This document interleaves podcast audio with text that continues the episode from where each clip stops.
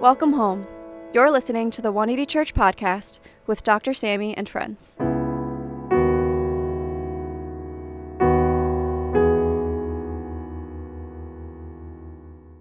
Hey folks, welcome back. You're listening to the 180 Church Podcast with Dr. Sammy and friends. I'm your host, Joe Liu, and today I'm joined by Pastor Lydia, who's a co-founder here at 180 Church, wife to Dr. Sammy and pastor of transformation.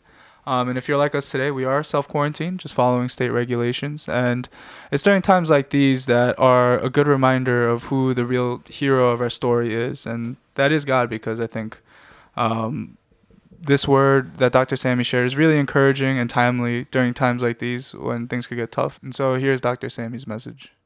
Today's scripture is from the book of Numbers, chapter 20, verses 1 to 13. In the first month of the year, the whole community of Israel arrived in the wilderness of Zin and camped at Kadesh. While they were there, Miriam died and was buried. There was no water for the people to drink at that place, so they rebelled against Moses and Aaron. The people blamed Moses and said, "If only we had died in the Lord's presence with our brothers. Why have you brought the congregation of the Lord's people into this wilderness to die, along with all our livestock? Why did you make us leave Egypt and bring us here to this terrible place? This land has no grain, no figs, no grapes, no pomegranates, and no water to drink." Moses and Aaron turned away from the people and went to the entrance of the tabernacle, where they fell face down on the ground. Then the glorious presence of the Lord appeared to them, and the Lord said to Moses, "You and Aaron must take the staff and assemble the entire community. As the people watch, speak to the rock over there, and it will pour out its water. You will provide enough water from the rock to satisfy the whole community and their livestock." So Moses did as he was told. He took the staff from the place where it was kept before the Lord. Then he and Aaron summoned the people to come and gather at the rock. "Listen, you rebels," he shouted, "must we bring you water from this rock?" Then Moses raised his hand and struck the rock twice with the staff, and water gushed out. So the entire community and their livestock drank their fill. But the Lord said to Moses and Aaron, "Because you did not trust me enough to demonstrate my holiness to the people of Israel, you will not lead them into the land I am giving them." This place was known as the waters of Meribah, which means arguing, because there the people of Israel argued with the Lord, and there he demonstrated his holiness among them. This is the word of the Lord. Dr. Sammy D. Kim is a Harvard-trained ethicist and co-founder of 180 Church NYC.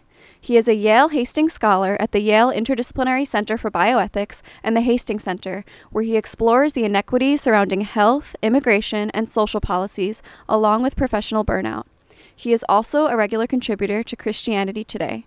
For more information, please visit his website at samdkim.tv. Hey, 180 community. It's great to greet you today, live from our greenish table, the table where we usually welcome people to our home, where we drink a cup of hot Joe and pray and entertain. And I just wish I could see many of you at our table, and I pray soon.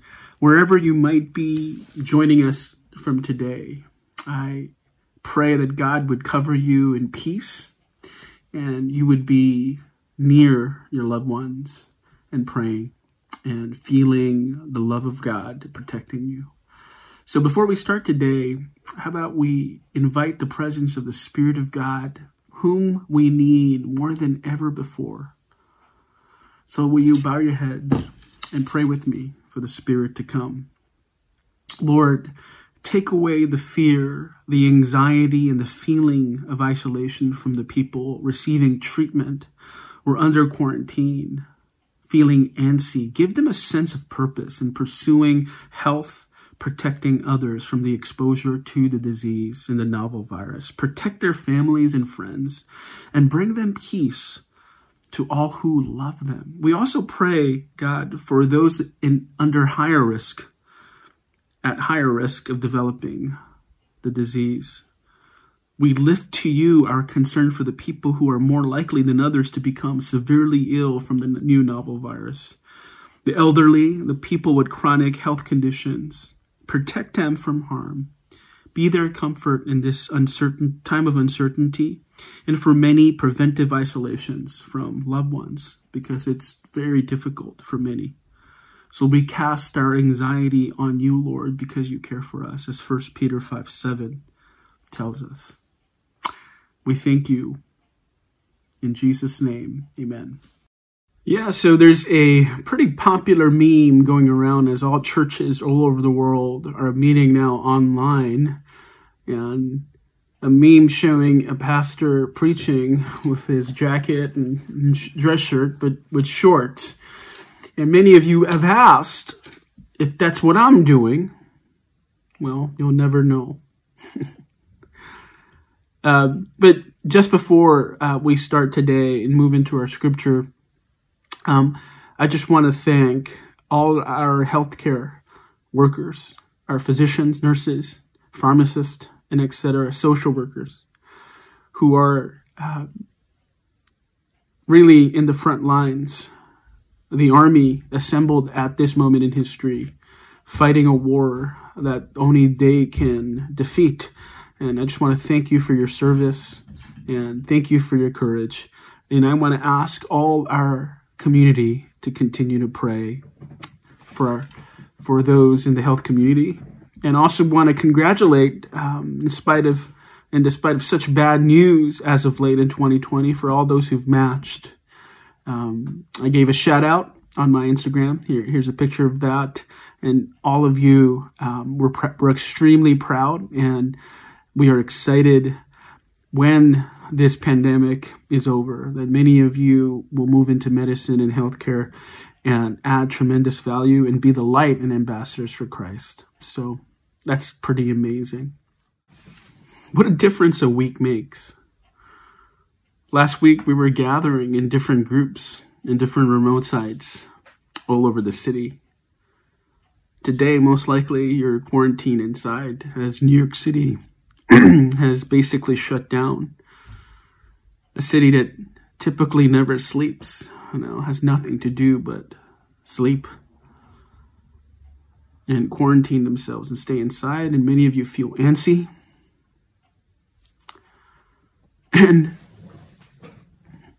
in many ways, this Lenten season is testing our faith, our resolve, and testing how much we trust in Him, right? I mean, the very beginning of the passage we began 3 weeks ago was Matthew 4, where Jesus was led by the Spirit. And I think that's very critical for us at this moment to understand that the one testing us is not the evil one. But in Matthew 4, it says clearly that the Spirit, the one that was at creation in the void and emptiness of the universe, and with its breath brought forth life. The Spirit of God, who is in control, who's omniscient and omnipresent, led Jesus into the darkness, led him into the wilderness to be tempted, to be tested. This time is not just 40 days, maybe 120, maybe 1,020. Who knows how long this will go on? But we are being tested, aren't we? How are you doing in that test? Sometimes, if I'm honest, I feel like I'm failing in many ways. That time, if you've listened to the end of the podcast, I bought $485 worth of food and dog food and all kinds of stuff at Target just last week. It's the most I ever spent in groceries, because when I was there and I saw the shelves empty, the visuals, the optics sometimes makes us fall into that fear. Or when I'm a bit more short with my kids because now they're home all the time. And I want my space, making sandwiches or cooking or whatever that might be. What about you? Are you preserving and afraid and giving into fear more than love during this pandemic? Because if we learn anything from Matthew 4 and the Lenten season, and today we're going to actually go retrospective from prospective, which is Matthew 4 really is a retrospective of Numbers 21 and Exodus, moving back to the wilderness and the people. I want to take a closer look at that. What is it revealing about not just our character, but our capacity? Our capacity to trust, our capacity to love. See, our capacity to love, our capacity to trust God and love others can seem great in peace, times of peace and abundance. But when scarcity and pandemics hit the world, our resolve is tested. And if we learn anything from the retrospective of what happened in the wilderness to the people of God in Numbers and Exodus, the historical account, what we learn is we all fail. Paul says in Romans that all have fallen short. All have fallen short of the glory of God. You see, the whole point of the Lenten season as we fast and do our best is that our capacity is threatened. Our capacity fails because we're finite and limited, and we're a lot of times motivated by our psychosocial factors. We're all failing in many ways. And so what does that tell us? It tells us that none of us could lead ourselves. We can't be the hero of our own journeys. We can't love our neighbors and our spouses and our families and our children, even if we wanted to,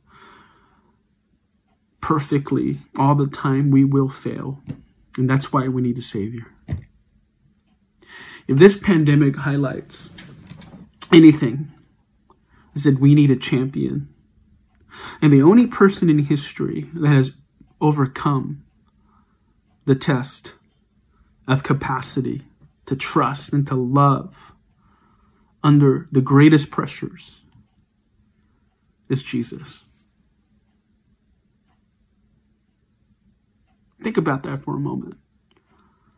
Sometimes we forget, under pretense, under better times, Pax Romana, and times of peace, that we are doing just fine.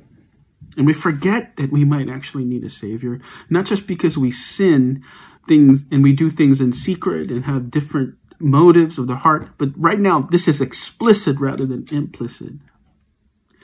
We're clearly failing, both explicitly and implicitly, in our hearts and in the world. We're giving into fear rather than love. But Jesus clearly shows us that he's our champion. He's the hero of our story. And that's why at this moment, more than anything else, as we look at Numbers, what we'll learn is two things. We all fail the test. All humans fail the test. And only Christ can lead us to where we need to go.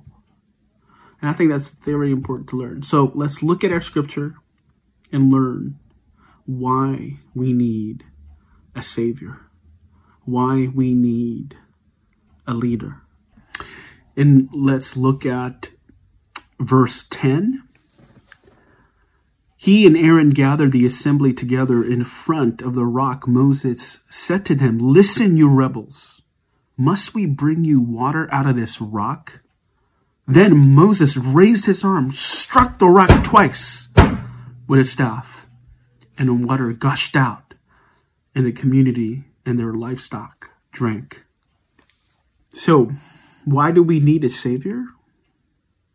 Why do we need a savior that cannot be rooted in human origin?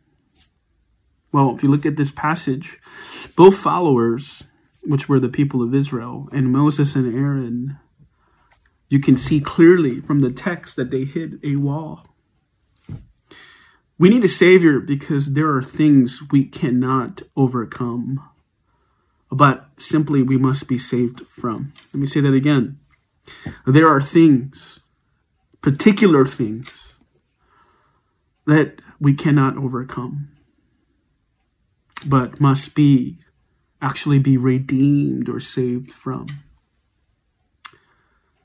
In moments like this pandemic or being in the wilderness, both followers and leaders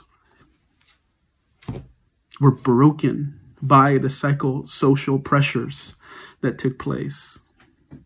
Moses had it.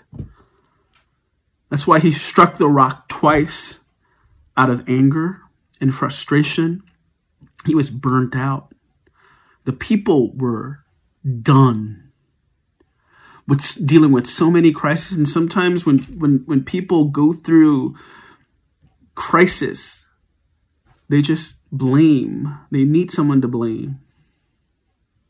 And so here we see very clearly from the text, both leaders and followers could not move on anymore. They were exhausted, emotionally exhausted.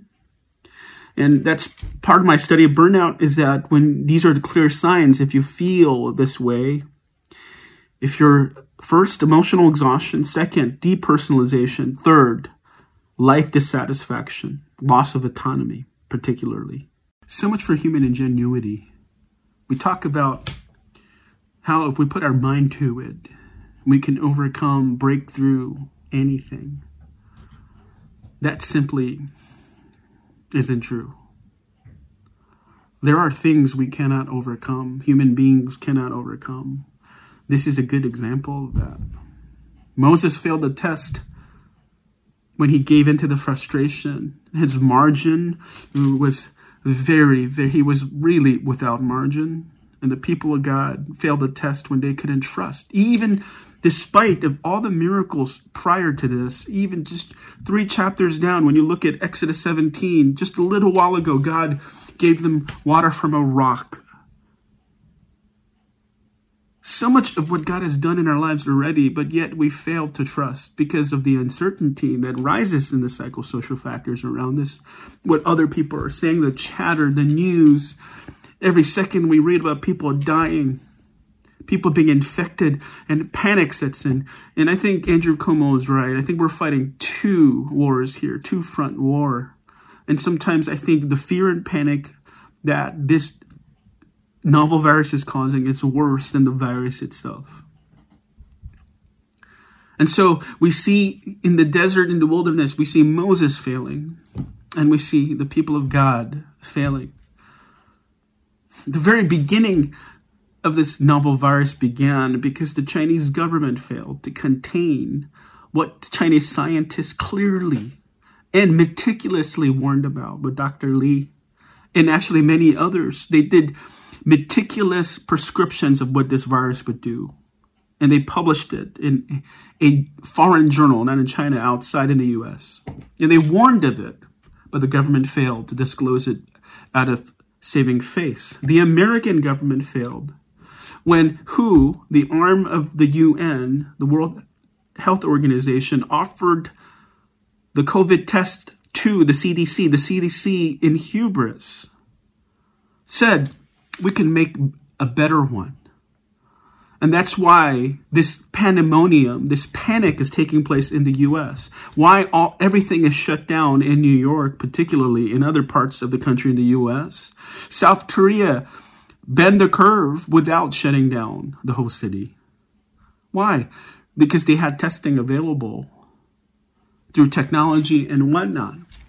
The U.K. government failed when they were going to use an experiment of using building a herd immunity. They were going to infect entire population with the virus. Chief scientists, chief advisors were saying that this is just like the flu. Clearly, the world government has failed. Our own mayor refused to close public schools and then shuts down the whole New York within a week. This hot and cold extreme. And because all these leaders are trying to give in to demand public opinion, and they failed, clearly failed this pandemic. Bill Gates talks about it in his TED Talk 4 years ago that the U.S. and the world particularly do not have the infrastructure to deal with this. So clearly all our supply, patience, love, generosity is running out. Like it did in Numbers 20. So where are we going to get the supply to get through this? Where is this water going to come from in the desert? And that's where the hope of the gospel comes in. The only person with infinite supply is God. The only way we're going to get through this is he has to save us. He is saving us right now. We have to look up, not around. That's why we need a savior. Because some things we cannot break through, we cannot overcome, no matter how hard we try. Sometimes we're broken by it and by humility. Rather than looking in and looking around, we have to begin to look up. If God can produce streams of living water through a rock in the desert, wherever you might be today in fear and panic and running out of patience, running out of hope, he can have that water run through you right now. So will you pray today, Lord,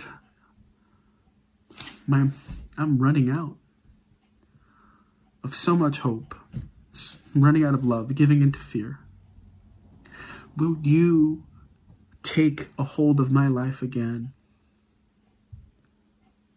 and fill me with your infinite supply? The Bible never tells us to be Christ. It says to live in Christ. In him, we can do all things through Christ who gives us strength. We can do all things in the infinite supply. So this is a perfect example of why Jesus not only passed the test that no one could pass, but he can show us the way. And that's why we need his leadership. And that's what the text is teaching us. So why do we need a savior?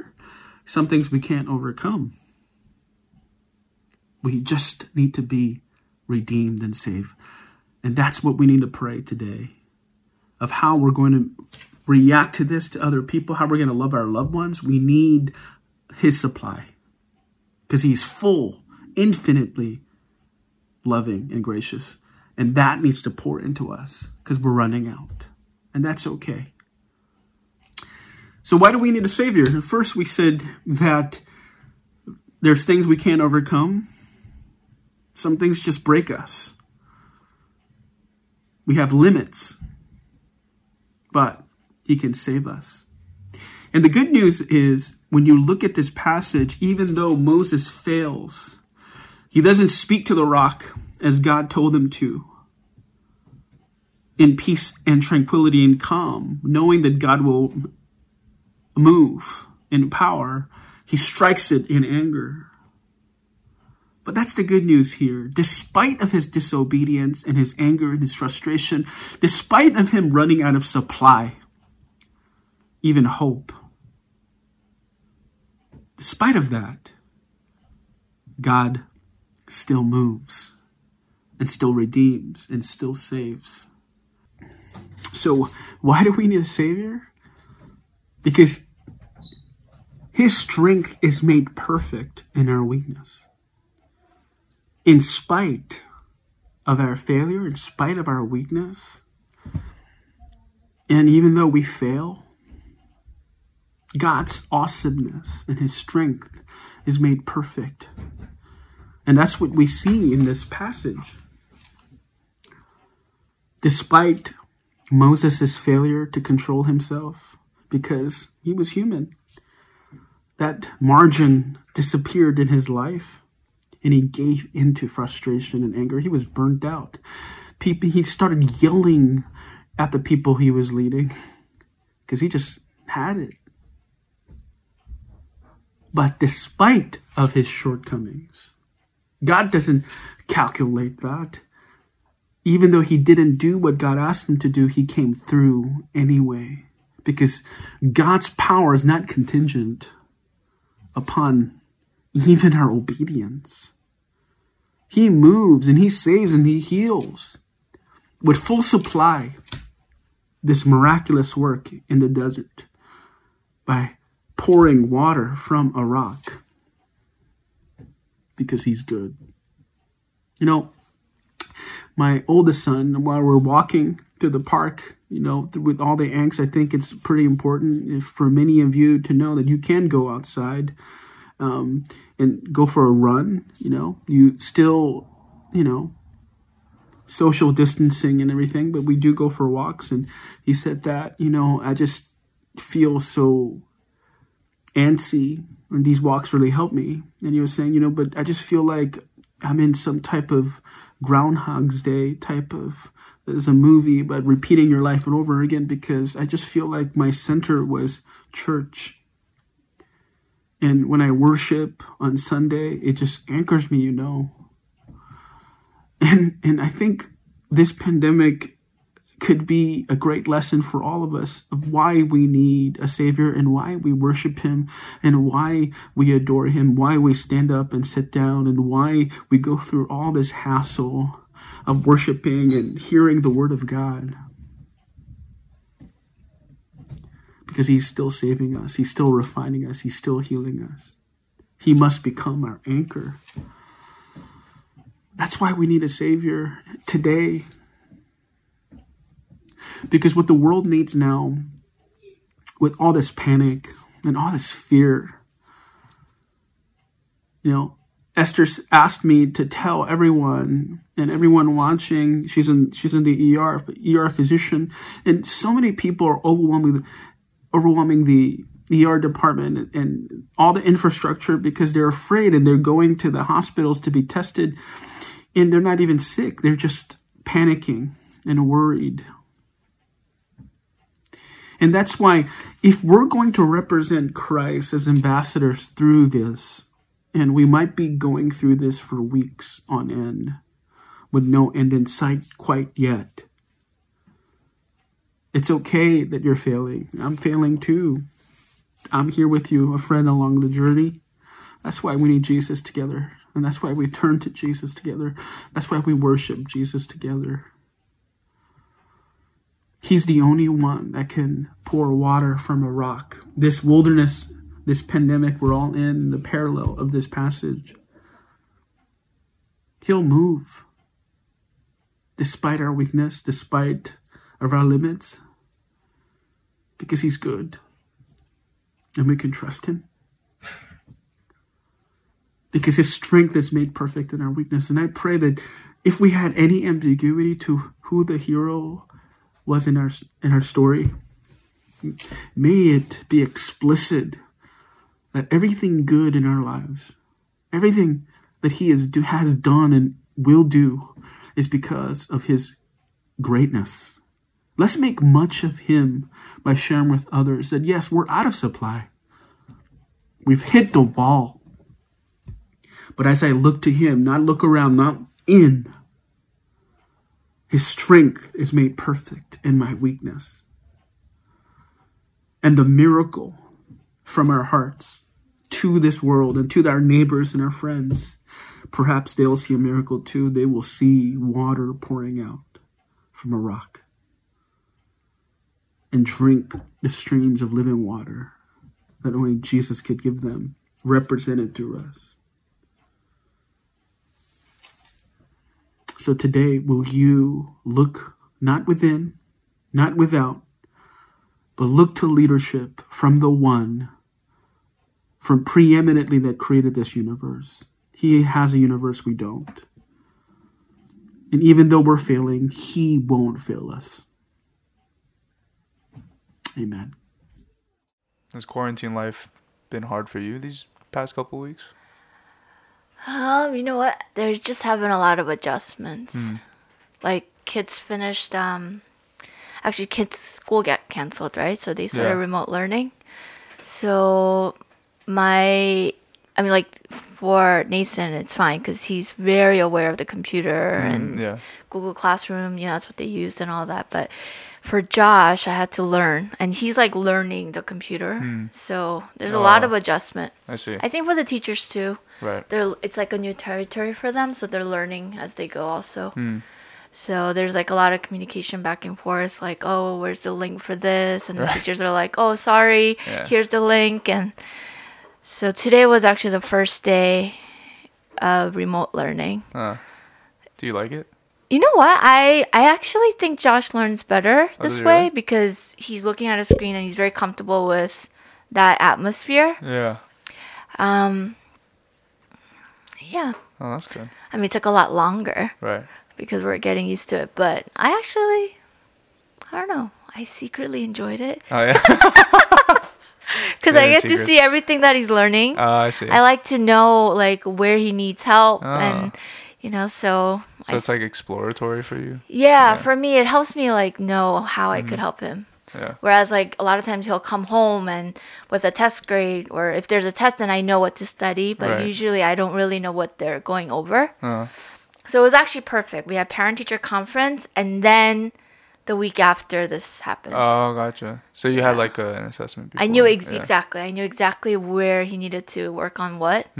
So timing of that was perfect. Because it's a big chunk to lose sometimes, like at that age. Maybe not so much in like older, but like he's at that crucial age. But I mean, before school started, I let him be on the iPad. I have no guilt about it. Oh, yeah. He was on the iPad the whole time. Yeah. It's probably how he learns best also right now. Yeah. He's like a social learner. So he learns a lot by absorbing information. Has your rhythm changed at all? My rhythm, it felt like a week off. Like when the kids have off, kids are home. Yeah. And I'm cooking, you know, I see them. I think the rhythm change was huge and that we had to bring service online. Yeah. That was the biggest, you know, adjustment probably. 'Cause, you know, there's a different... like work that goes into making it happen. So also it's but I think it was great because a lot of people are actually tuning in that normally wouldn't. Yeah, they have access to it now. Yeah. People are, I guess, like can stumble upon it on Facebook or YouTube and such, so. Yeah, or like if people are like living with their parents, you know, their parents could watch also. Yeah, that's true. We're getting a lot of reports of people who never actually watched the service, like never had church contact. It's basically brought into their home. So people heard, like this might sound really like, but people heard a sermon for the first time in their lifetime through it coming into the homes. Wow. So, I mean, New York City homes are not like huge, right? Yeah. I mean, New York City, I'm talking about, right? So... if you're in the living room and you're watching it through the big screen, you're gonna encounter it while you're in the kitchen, in the living room, or so I think people are hearing it. Yeah, that's really awesome. I mean, because like I'm sure like for people that might not have had access to the gospel before, it's kind of a way in which the gospel is still permeating into people's lives, even though we're like, even though community is such a big aspect of being a part of a church or being in church, it's like this. You know, this impact or this, I guess, radius of influence can expand to people's homes now. Yeah. Which is kind of like a cool thing about all this, even though it's like a state of hysteria and panic for a lot of people also. Yeah. I think it's definitely a blessing in disguise that so many people can hear the gospel. Right. Also, the Word of God. You know, I think the first phase of people realizing that people will be quarantined, there was a lot of panic and anxiety. Yeah.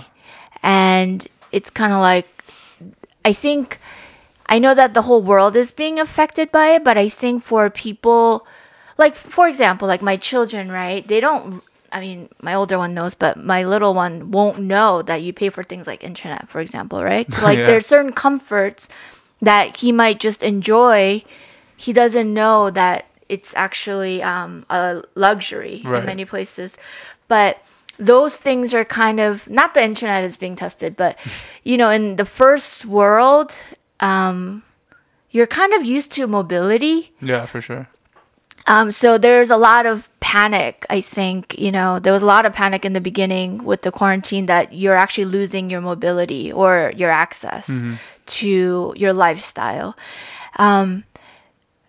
But I feel like this message was really powerful and timely, and that it kind of brought people into the phase of realizing, okay, when things were good, we praised God, we worshiped God. And I'm talking about believers, right? Yeah. Like, yeah, God's word is so good. Like, we're flourishing. But then when things kind of like, something like this happens, I think there is that middle place of like, why is this happening? Yeah. How could this be happening? For how long? So how does my life have any meaning now? There was all that. And then there was an anchoring of reminder of God's word. And I think that's what God is doing.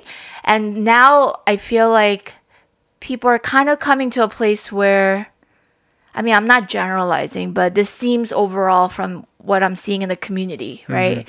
And I just wonder if that's what's happening outside of our community too. But people are beginning to reclaim God's word that was true for them and true in reality in the good times, also in the bad times. Yeah. You know? Yeah. So,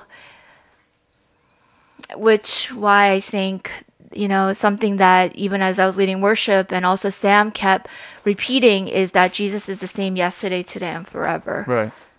It's very relevant to know that his truth was true yesterday when it was good, when things were good, and it is still true, and it will be true tomorrow, because God is the same yesterday, today, and forever. So I feel like there is that transition, and I also feel like as a church, while practicing social distancing, that it is also essential that our presence as a church is strong as ever, if not stronger. Right. Because people are in a place where people are looking for hope. Like, sometimes the busyness of, like, life can kind of, like, cloud the need for the very primary things, which is, you know, the needs of the soul, right? And I feel like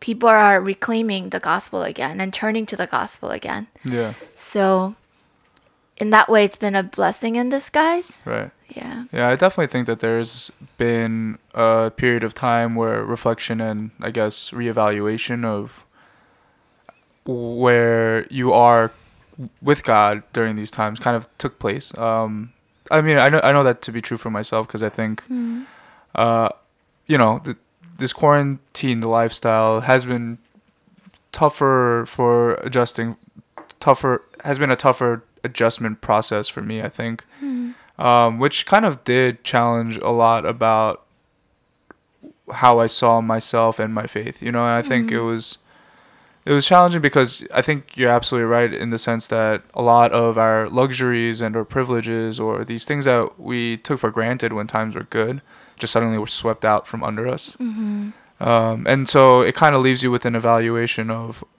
okay, like, without these things, what is my faith? Or, like, how do I treat my relationship with God? Or how do I view God? You know, and I think there was, like, definitely a moment in the previous week where I just had the revelation of how small my faith was. It was like a realization, just like, you know, I work in a restaurant, so I find out that, you know, I'm out of a job.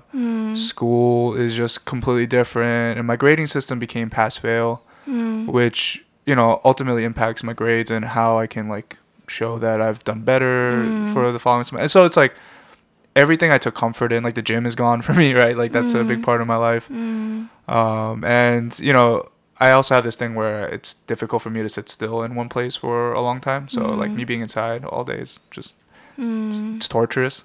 So it's like, I was like kind of ruminating about these things and about how all of a sudden in a flash, all these things that I took comfort in are just gone. And, you know, we talked about during this Lent season, how I'm giving up like worrying about money and stuff. And then it's just like, I'm out of a job and I'm like, oh, you know, so it's been really tough, like circumstantially.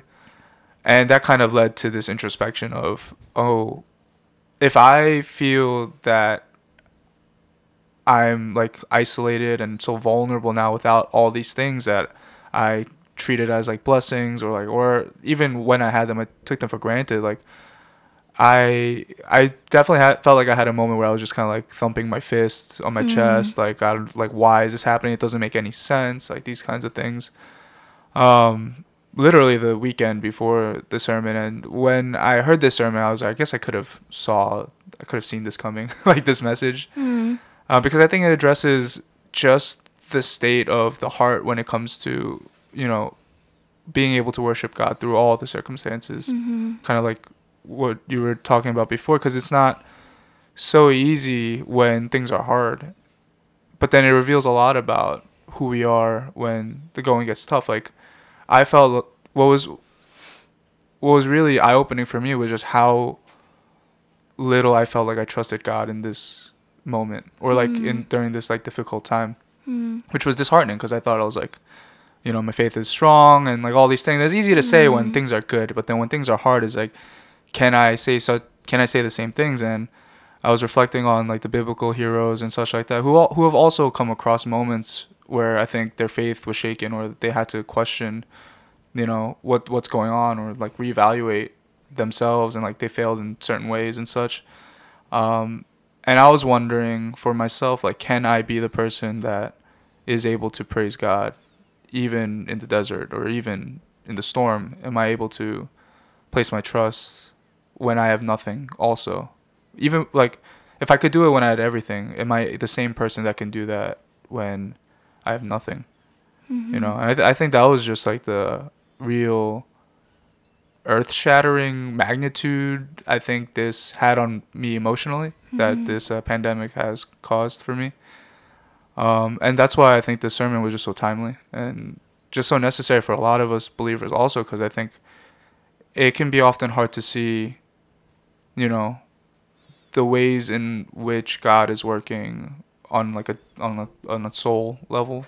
For me personally, is what I'm speaking from, and I'm sure many believers could also feel the same way. And so I think this message that we are going to fail in these moments, and it's okay, and that's why no matter what kind of will or resolve or hope we might have placed on these things amounted to, this is why we turn to the Lord in these moments. Yeah, I think that's a good perspective of the struggle being quarantined and isolated, right? Yeah. And it does make us wonder, you know, how am I living out my faith when things are actually, the comforts that I'm used to are no longer there. Right. And, you know, the Lenten season, we've been going through the different temptations, and it's literally just passing through every single one. Exactly, yeah. Just like real time. Yeah, like are you taking comfort in anything but God? Yeah. Materialism, right? And then the entitlement of, do you think that bad things cannot happen because you follow God? Right. All of those things kind of really being tested, right? So, you know, I think I've been having a lot of conversations with healthcare professionals, not just in the U.S., but outside of U.S. also.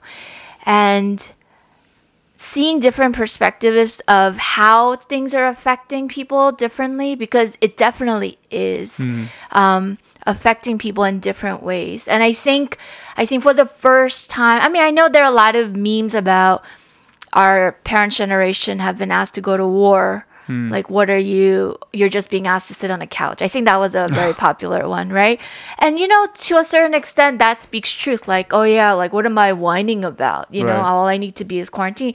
But the struggle is real. Like, the struggle now is isolation and anxiety. Mm-hmm. And it might be easier for some than others, but for, I think, millennials, it's like very difficult too, because it's a very relational generation, mm-hmm. right?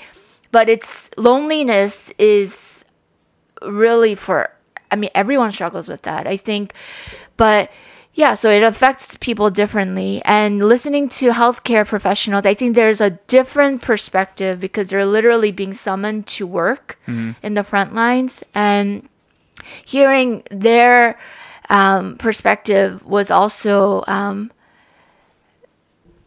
wouldn't say enlightening, but also, I guess to just kind of share, like, people are afraid for the first time, you know? Mm-hmm. Like, I think even healthcare professionals felt that initially, like, they felt afraid that they're going to be, you know, in contact with people who are infected. Mm-hmm. And what would that mean? And what would that mean for their families, you know?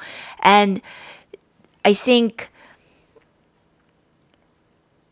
the struggle is different for everyone in this pandemic, right? Yeah.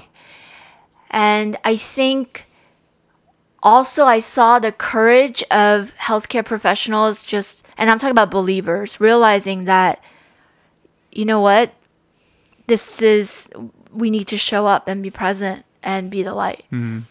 And really making a choice where it wasn't just about status of being a doctor or a nurse or, you know, however much you get paid for doing what you do. Mm-hmm. It wasn't that anymore. It was literally going into the front lines of a war. Yeah.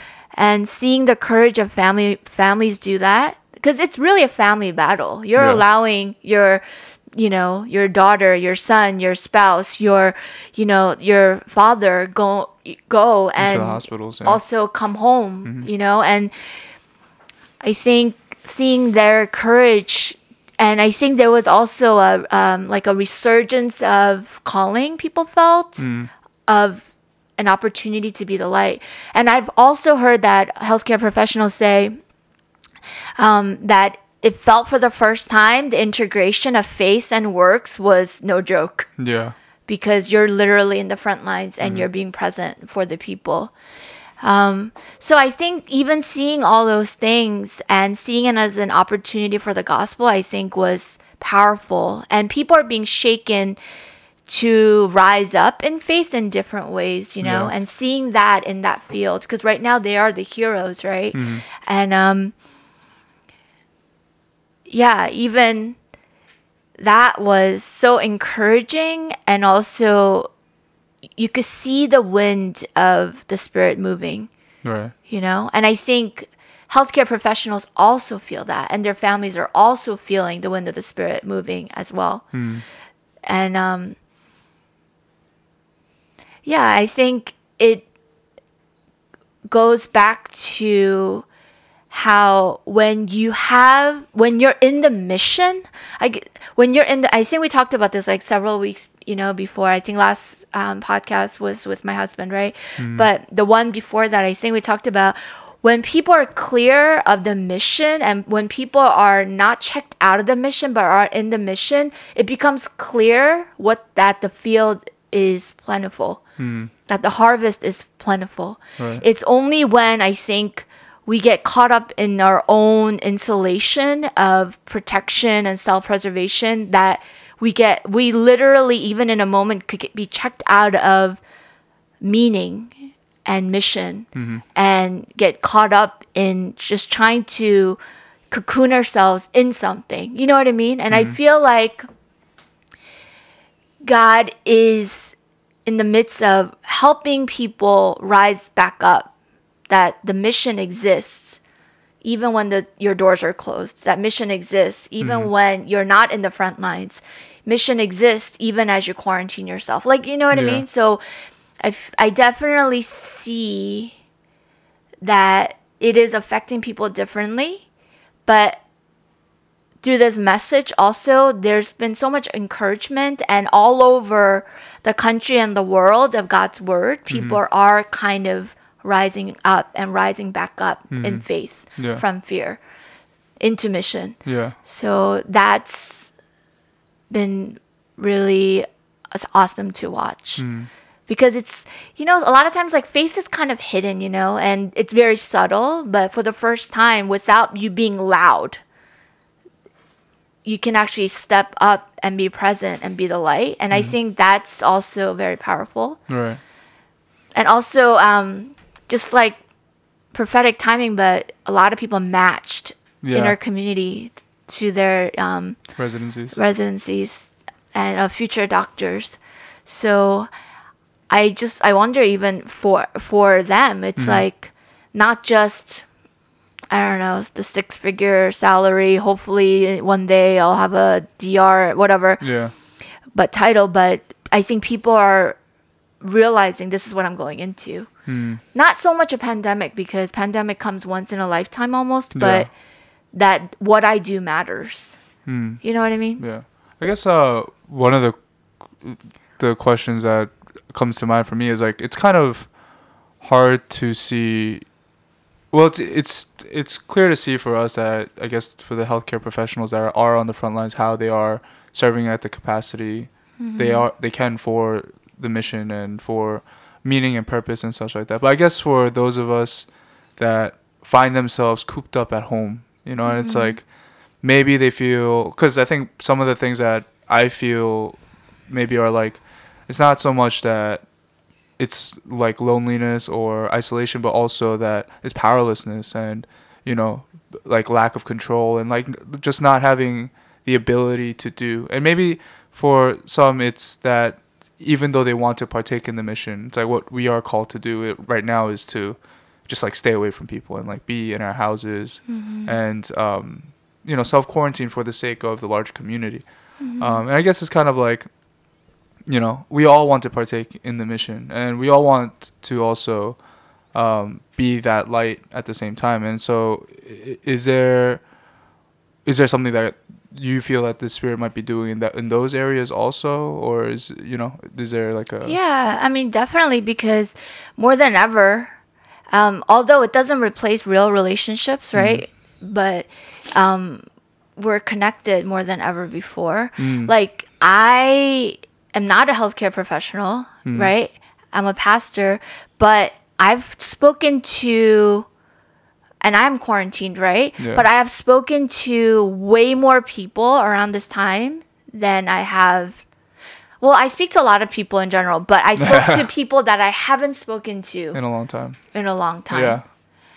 And it kind of brings me back to the dream, I think, we shared in the last podcast mm-hmm. about, you will come across 4 categories of people. And one of the categories was the group of people that you once knew, but you haven't talked to. Mm-hmm. That they're in your life, but they never integrated into faith. Yeah.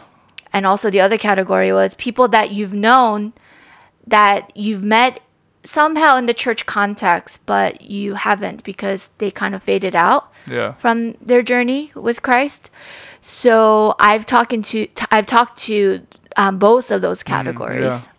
So you feel like, because I also think the same thing. I think one of the things that this pandemic is revealing for us is just the importance of relationship. Just how, I guess, it goes to show that when, you know, a lot of us might feel that there are things on the line for us at this mm. point in time, that you can kind of see more clearly the things that are the most important. Like, mm. and I think relationships have been one of those things that I've noticed also from this quarantine. I've noticed, you know, I want to talk to somebody I haven't talked to in a while, because mm-hmm. I don't know how they're doing. I don't know how they're handling their situation, how their family is doing, and such mm-hmm. like that. And it kind of brings out this,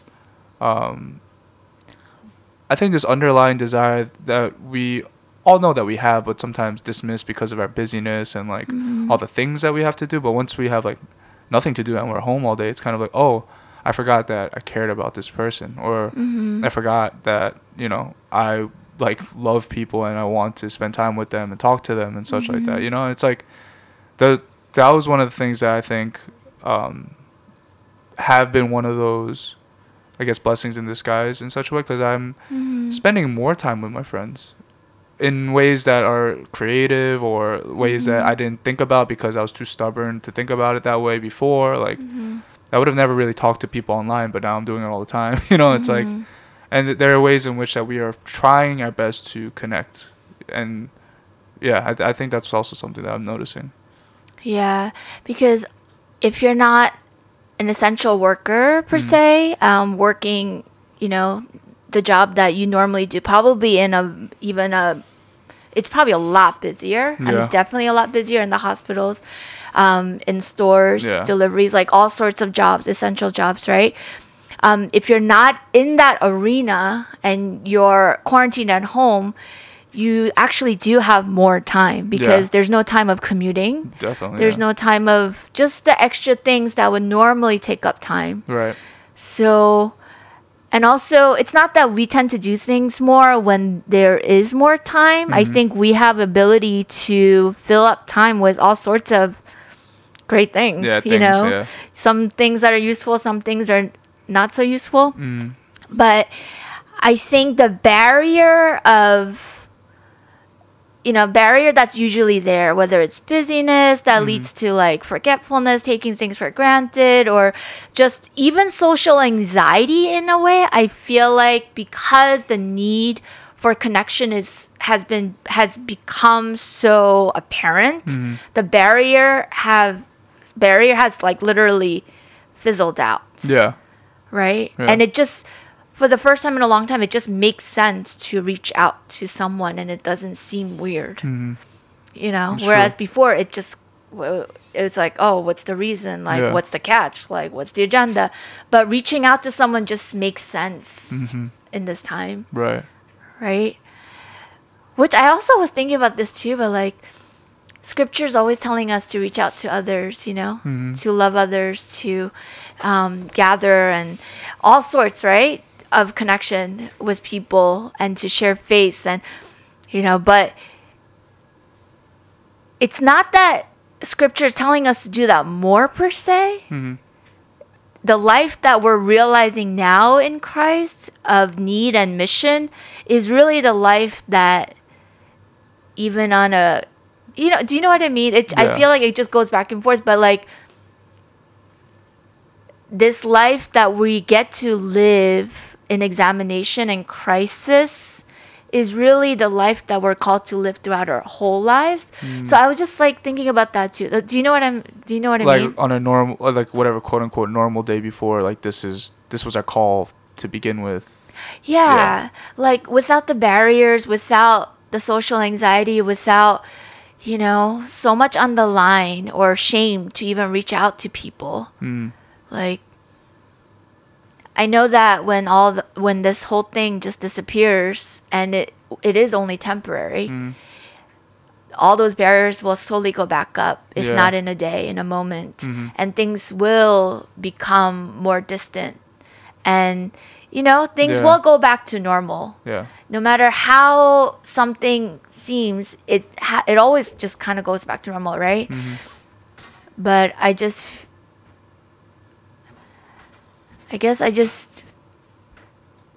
wish in some ways that I could hold on to this reality. Yeah. That people need each other and that we need to reach out to one another, that we need others to reach out to us, that we need one another to walk in faith, to grow. So I was just kind of thinking about that as well, because in many ways, it is a blessing in disguise in the fact that it makes us really live life the way that it's meant to. It's just very unfortunate of the circumstance that it's brought out what's really meaningful. Don't you think it's usually in extreme circumstances that these things, like I guess the things that matter the most in life do get highlighted more? I mean, because I think I agree with you in the sense that this is even though the environment and the current situation doesn't necessarily say this, but it is almost like a beautiful thing that people are kind of on the offensive about relationship. Like, they are, you know, trying to relate more, connect more than ever before. And, you know, to keep that momentum alive is like, would be a wonderful thing. But, you know, don't you feel like it's usually because of extreme circumstances and such like that, that we have these realizations? Like, it's almost like the ebb and flow of things. Yeah, I think because it becomes clear that we need an anchor more than ever. Right. When things are so shaky. Mm-hmm. I mean, scripture says, and James 1, it says, "Dear brothers and sisters, when troubles of any kind come your way, consider an opportunity for great joy." Mm. For you know that when your faith is tested, your endurance has a chance to grow. Mm. So let it grow, for when your endurance is fully developed, you will be perfect and complete, needing nothing. So definitely. But I remember reading this in times, I mean, right now it just is, I'm looking for opportunity. I'm looking at it as an opportunity. Yeah. Because I'm at a place where I could see that, you know, I could see that it is an opportunity. Yeah. Oh yeah, scripture talks about that. Mm-hmm. But to honestly tell you, when things are going well, I'm not looking forward to hard times or troubles. I'm not, you know, I'm not that saintly that I'm asking God, Lord, you know, reveal through the troubles how you could refine my faith. I'm just thanking God that things are good. Right. So, but there is a blessing in disguise that it is, there is an opportunity of great joy in the hard times.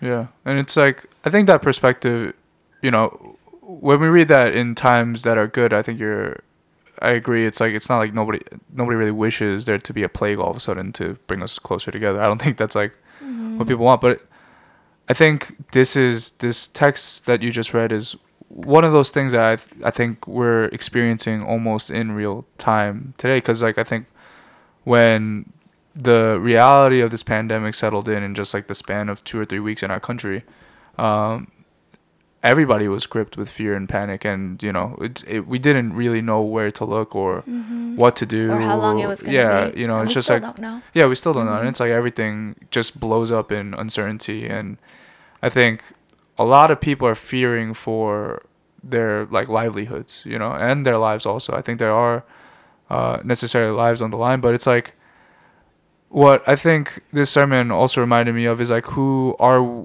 we as believers during these times? And are we able to see, you know, hope? And are we able to reach out and look up, like Dr. Sammy said, to the one that provides our strength and our hope during these times, so that others may also see that there is hope and such? And it's like, I think one of the things about the sermon is, or like even that text, is that, you know, that is why we have to continue to look up and like cling to God despite the circumstances and despite how we might feel about our faith today. It is like a call to action and a mobilization about how we can represent Christ during these, you know, tumultuous times, right? It's like, can we endure difficult moments, and can we cling to closer to God and closer to people during these times? And I think if we can see that joy that, I guess James,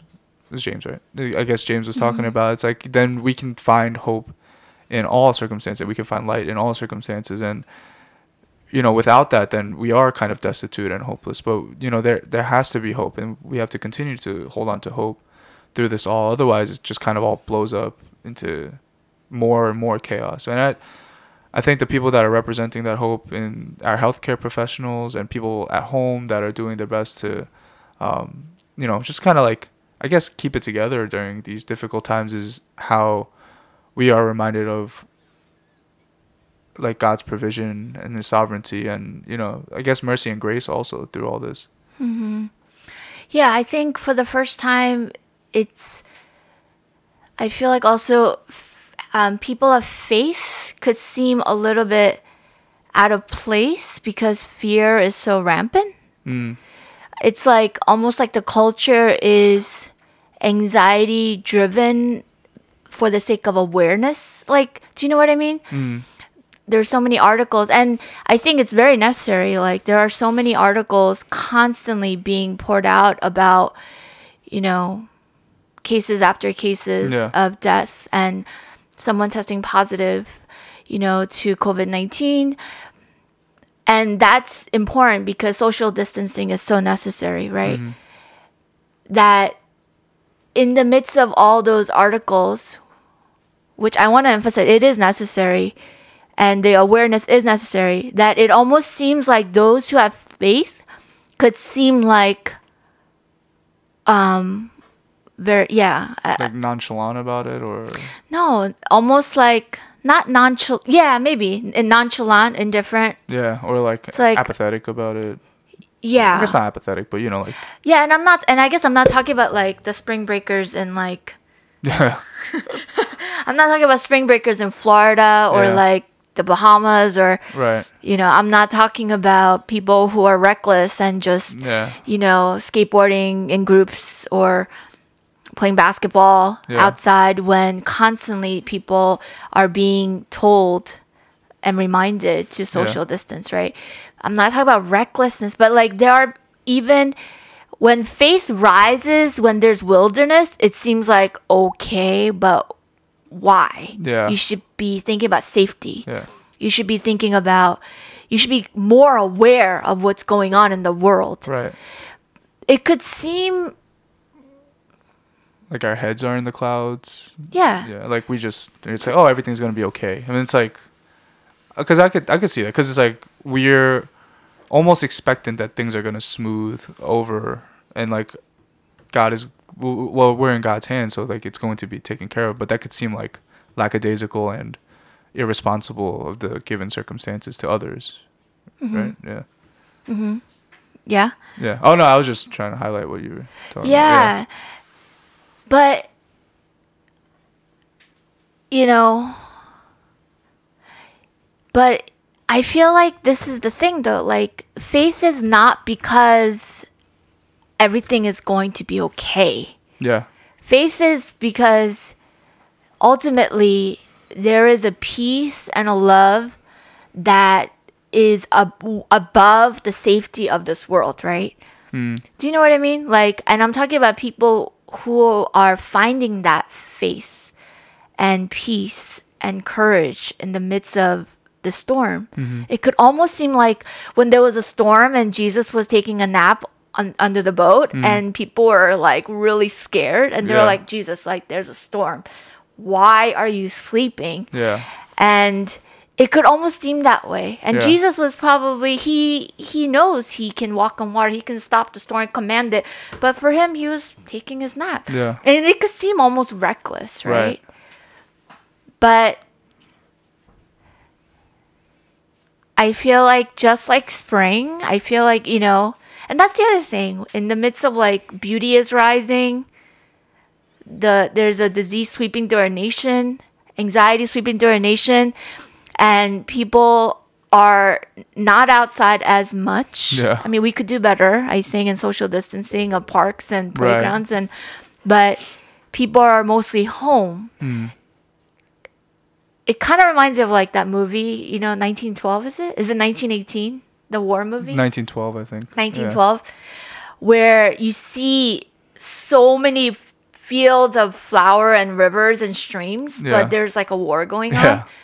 I watched that movie and I just thought, I know this is like a really morbid, like gory time, mm-hmm. but I was so weirded out. And I guess that's kind of like the effect and the reality of what it was.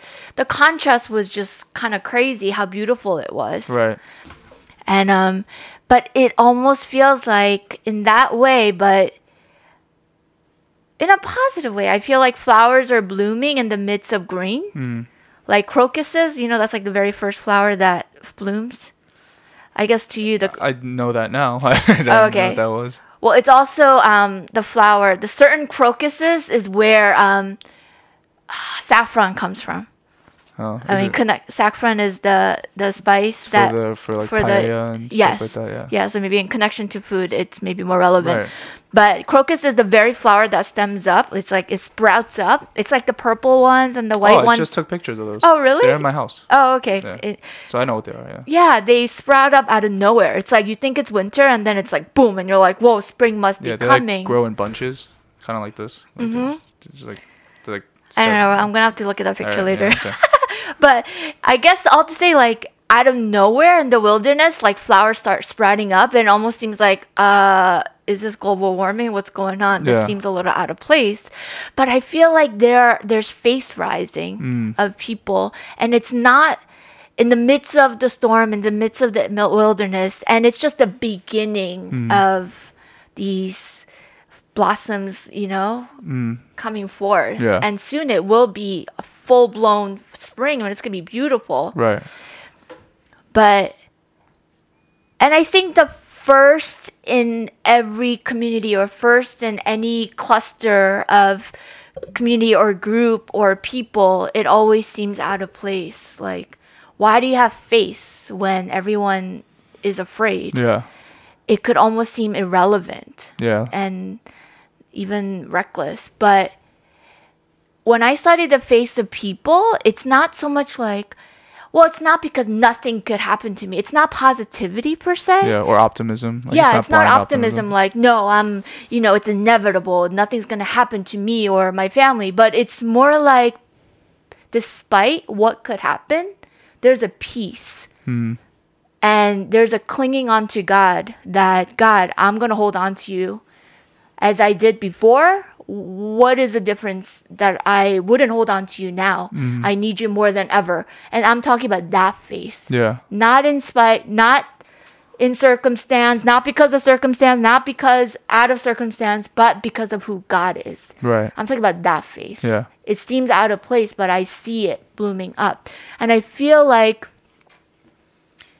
God is also doing that work. You know, we were scared, but we are anchored. Christ is our anchor. And as we're reminded of that, that power saves us. It redeems us, you know, but also lifts us up and gives us power. You know, his power is made perfect in our weakness. Yeah. So I see spring of people of God rising up again. You know what I mean? Yeah. And that's the hope too.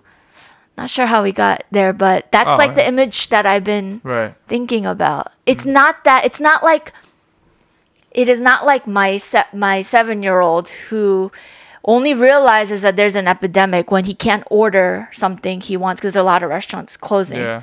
He's fine because everything is just, he's covered, he's protected, he's enjoying his, you know, shows and drawing and eating whatever he wants. But it's, he only realizes it sometimes, like, what? I can't order. We can't eat that. Why not? Yeah. Oh, I hate this coronavirus. He'll say that. I'm not talking about unawareness. Yeah. I'm not talking about like child likeness of that sort. But it is in that, in the awareness of it all, that there's a childlike faith.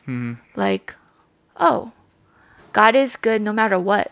Right. In spite of what could happen. But there's also faith that God is carrying people through. Yeah. You know, it's like, I think there's two things, right? Trusting that God is the only one who could get us through this, but also trusting that in spite of what is going on and what is happening and what could happen, putting our trust in the Lord. Yeah. I think those are the two challenges, but also it is what God wants to accomplish in us. Right. That we, no matter what materialism, what entitlement we're losing, that we would put our trust in him. Yeah. You know? Yeah, I agree. I think, I agree because I think that is, like, it's like these moments that kind of define whether our faith is going to be bolstered or it's going to falter, I think. And I guess because, you know, it's refreshing to hear that take from you because it's kind of like you can see maybe from the other side of the endurance race that, like, you know, God is good despite the circumstances or despite the storms. But I guess there are many of us also, and, like, I feel like this was me before I even heard this sermon. It was just kind of like I feel more on the lacking of faith side of things where it's kind of like, oh, man, like, can I be the person that even still finishes the race despite the fact that I know that God is good. I know, and I'm aware that things are in control. He's in control of these things that, you know, we have no control over. But can I say, even despite the storm, that I have this faith in God that everything's going to pan out the way it should, or it will. And I don't know. I feel like this was kind of one of those moments that I feel like the challenge is that, am I able to trust God no matter what? Will I be able to trust God? Do I have the character and the capacity to, with everything taken away, to continue to worship and praise the God who is good? And I guess that's the same challenge, but like the different part, or like the second leg of what's going on for believers, right? Mm-hmm. It's like, or the struggle, sounds like. Yeah, mm-hmm. The struggle. Because I think it's like, maybe, and this is just from like my own thoughts and stuff like this, but it's kind of like, it's only getting more difficult, or it's like because it's so difficult right now that it's kind of hard to see that, God is good, right? Even though it's like, that God is good, it's kind of the feeling of that, I don't really know what is going on. I'm very confused. And maybe I don't have as much faith as I thought I did, because that was kind of like the crossroads that I felt like I was at, like pretty much during the weekend. And I guess I was just wondering if you had words about that, or because I think it's almost disheartening to know that I lacked so much faith, or that I felt like despite the circumstances and what's going on around me,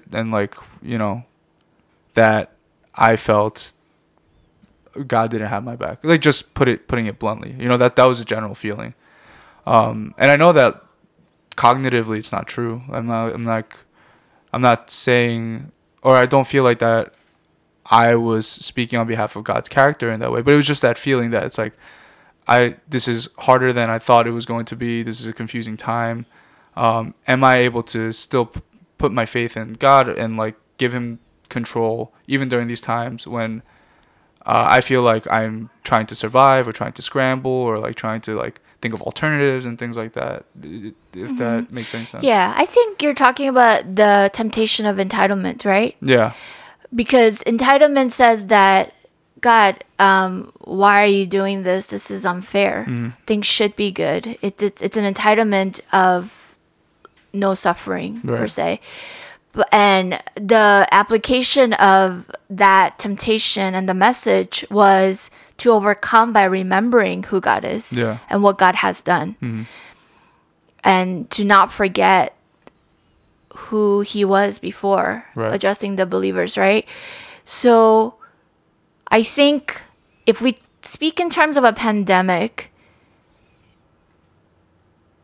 historically it's happened before, right? There have been pandemics, like there have been different plagues. Right. And pandemic just seems like it's the worst thing in the world, but actually people were suffering even before this pandemic. Yeah. Like sometimes we think like so black and white, I think. Mm-hmm. Like we think, oh, this pandemic is happening, so we forget that there were people who were already sick, fighting each day to live, yeah, physically, right? And that hospital beds are made of people who are sick. But I think a lot of times we think, oh, this is happening, this is affecting me, so the world is taken over by just coronavirus. Yeah, right. But I think fear does that. Mm-hmm. I think fear has a way of making us angry, frustrated, and panic in a way. All logic, all remembrance of truth goes out the door. Yeah. And that's why I think it's important to just pause and go back, mm-hmm, again. The application is the same as it was yesterday, today, and forever. Right. The application is always to remember what God has done, who God is, because to him, pandemic is nothing more difficult than the crisis that you and I were in, individually because of something else. Mm-hmm. I think we're always looking to compare, yeah, but for God, there is no comparison. For God, it is all the same, He is over and above all things. Yeah. So it doesn't change at all the character of God and the goodness of God. Yeah. No matter what the size of the crisis. Mm-hmm. So I think what I have to say about that is just a reminder. We have to return to remembering who God was and who God is. Yeah. And the only way I think to overcome anger, frustration, and panic is to really stop, to be still, and to remember and know that God is that God is in control. Yeah. That He is who He is. Yeah. Yeah. Because if we don't, we'll just be kind of like, what is that phrase? Chicken without its head? Yeah, chicken with its head cut off. Yeah, chicken with its head cut off. Yeah. Or deer caught in a headlight. And we see a lot of those because we've been taking a lot of walks. And it's funny how deers just look at you. I always wonder why deers do that. But scientifically, supposedly, they literally go in panic mode. And they can't turn away once they look at you. Like once they see a headlight, that's why they stop. Because deers feel panic right away. So they panic and stare. And that's why oftentimes they'll get hit by a car. But we see that. We'll be walking our dog and we'll see a lot of deers, right? We'll see a deer and it'll literally look at us and I'm like, okay, run away. Yeah. Come on, we're coming forth. Just run away. But I'll stare. It's because they're panicking. But panic does that. Fear does that. It makes us kind of crippled in one place. But we can overcome fear by remembering. Right. The application is simple as always. And that is the fortress and the fortification we need. Yeah. Yeah, I think that's like such a good reminder, because I think it's like the stark contrast for me before and even after hearing this message was just kind of like understanding for myself that this is a refinement process. And whether you... Refinement process? Yeah, refinement process. Because I think it's kind of like you can think something about yourself when things are good, like when things are easygoing, and you like everything's still in your control, kind of like me having a job and like school and such. Like it still kind of felt like some semblance of I'm going in the right direction, or you know, things are okay, right? But then it's in the, I guess it's in these pockets and moments where it's just like everything goes like absolutely out the window, and you're just kind of left with the evaluation of like. Because I think for me what was really visceral was just how much I felt like I didn't feel like I could trust God, and it was almost sad. When I was sitting and thinking about it, I was just like, wow, I thought I was this person that could like, despite any storm, I could weather it. Like despite any circumstance, I could be still like proudly say like, you know, God is good. You know, kind of like reflecting on like the book of Job and stuff like that. You know, you just kind of want to be a person that just had such a stout faith in God. But it's almost like these kind of moments reveal our weaknesses and like just how, I guess, small our faith could be when push comes to shove and our backs are against the wall.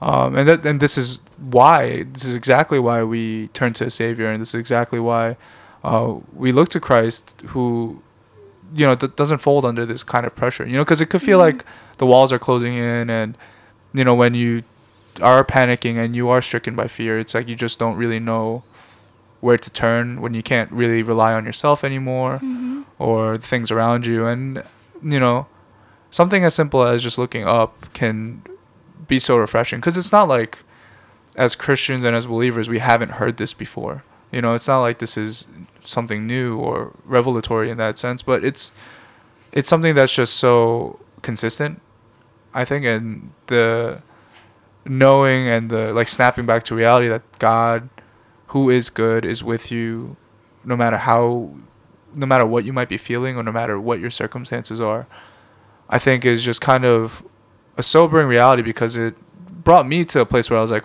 man, I know I was just kind of freaking out. It just put it bluntly. It was just like I was freaking out. And I know God is good. But even in that moment, I just couldn't snap out of it and, you know, see that, you know, God has provided for me and God has always been there for me. And I can trust in God no matter what happens. And, you know, like I needed a reminder. Like I needed discernment. And I needed people around me to remind me that, you know, things, first of all, aren't as bad as they seem. And second of all is that, you know, God is trustworthy. His character is solid. Like, time and time again with the Israelites came through, despite how they might have been feeling, like whether it's like moody, anxious, angry and stuff like that, or just frustrated. It's like, even despite these things, like what I'm starting to see, even like post discernment, is just like how well provided I am, and just how much I am being taken care of by people around me and like my family and friends. Things that I just forgot were also blessings in my life, not just my job or like the current state of how school was going, or like the gym and things like that. There were like these other things that, you know, God, I feel like, has been speaking to me to remind me of his goodness and his provision, and that, you know, that we can we can really see that God is our hope and our strength in these moments, like you were saying. Because, you know, I think for many of us, or like for a lot of people, it could feel like that it's foolishness to kind of not be scared, or like to live your life as if, you know, things are just going to magically get all better and stuff like that. But it's not, that's not really the case with God. It's just that we know that what we have with God is enough, and, you know, that is our sustenance, and that is our like living water, like Dr. Sammy said.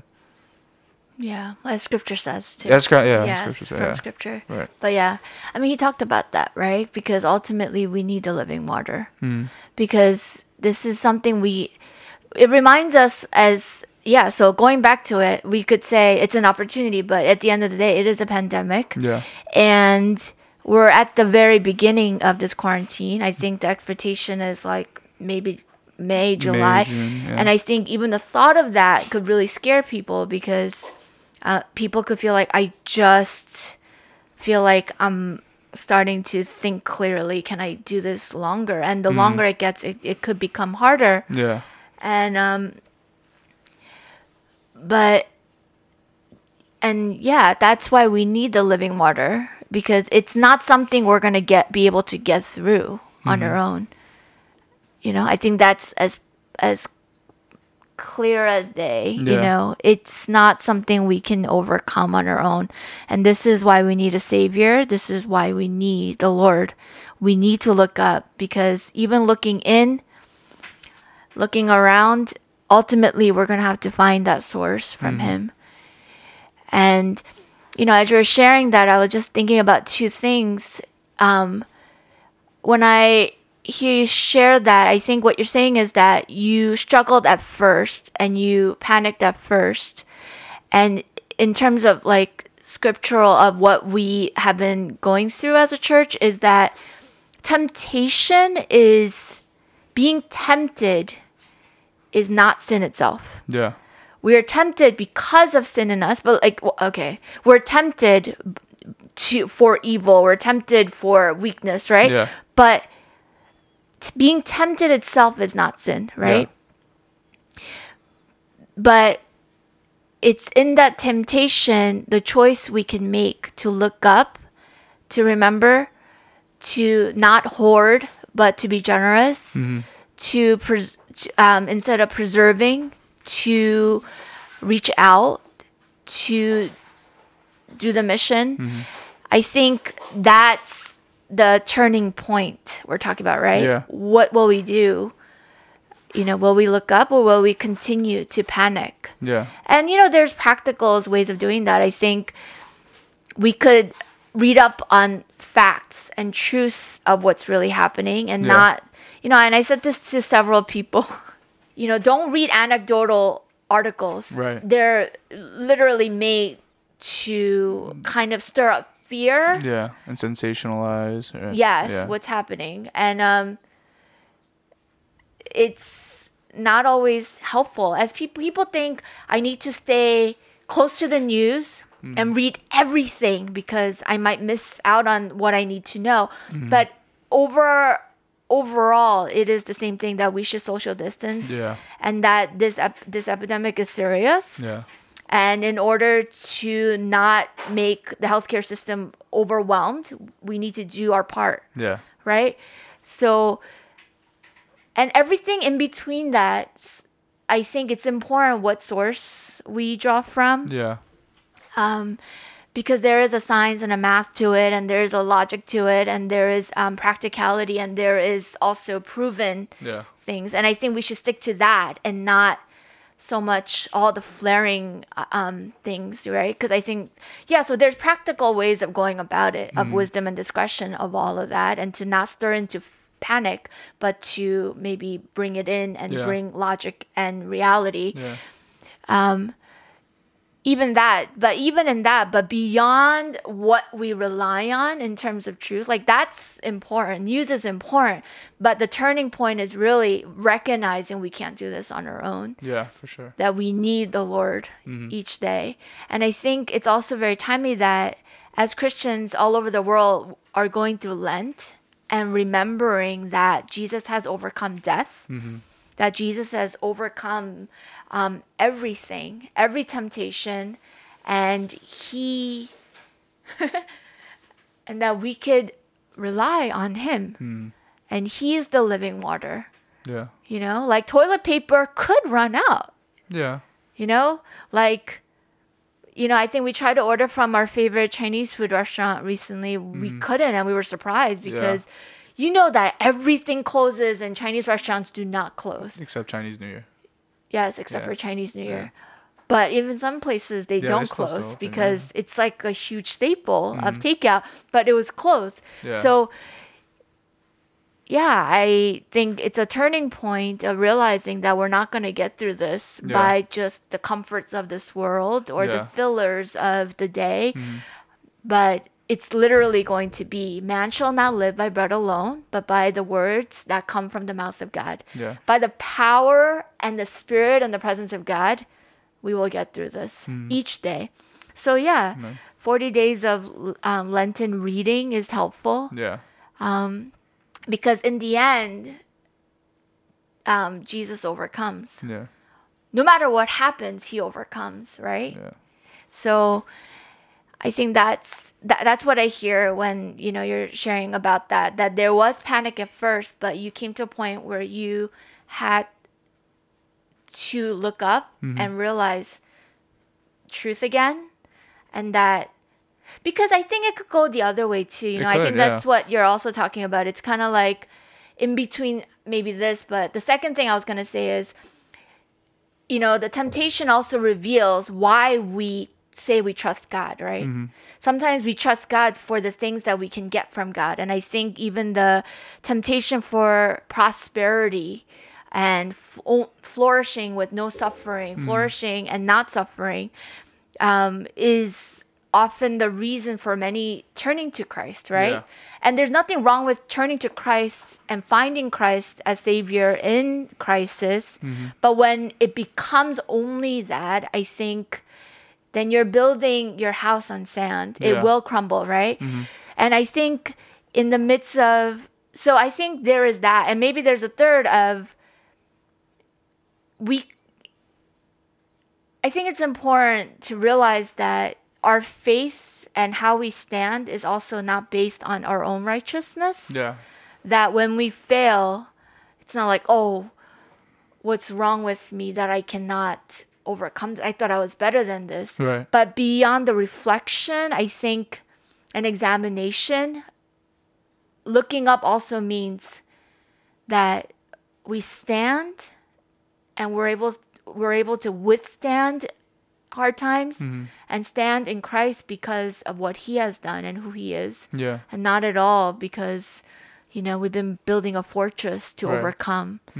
You know? And I think ultimately that's what it is, like character and overcoming temptation is about turning to Christ and to who he is again. Yeah, I agree. And it is not about our strengths per se. Right. So I think, you know, all those things, the temptation always is to fall into fatalism, but the direction changes, trajectory changes as we turn to God. Yeah. And I think that's why it was so important that this message was shared, because Yeah. People are kind of at that first phase, mm-hmm. and it could go all sorts of directions.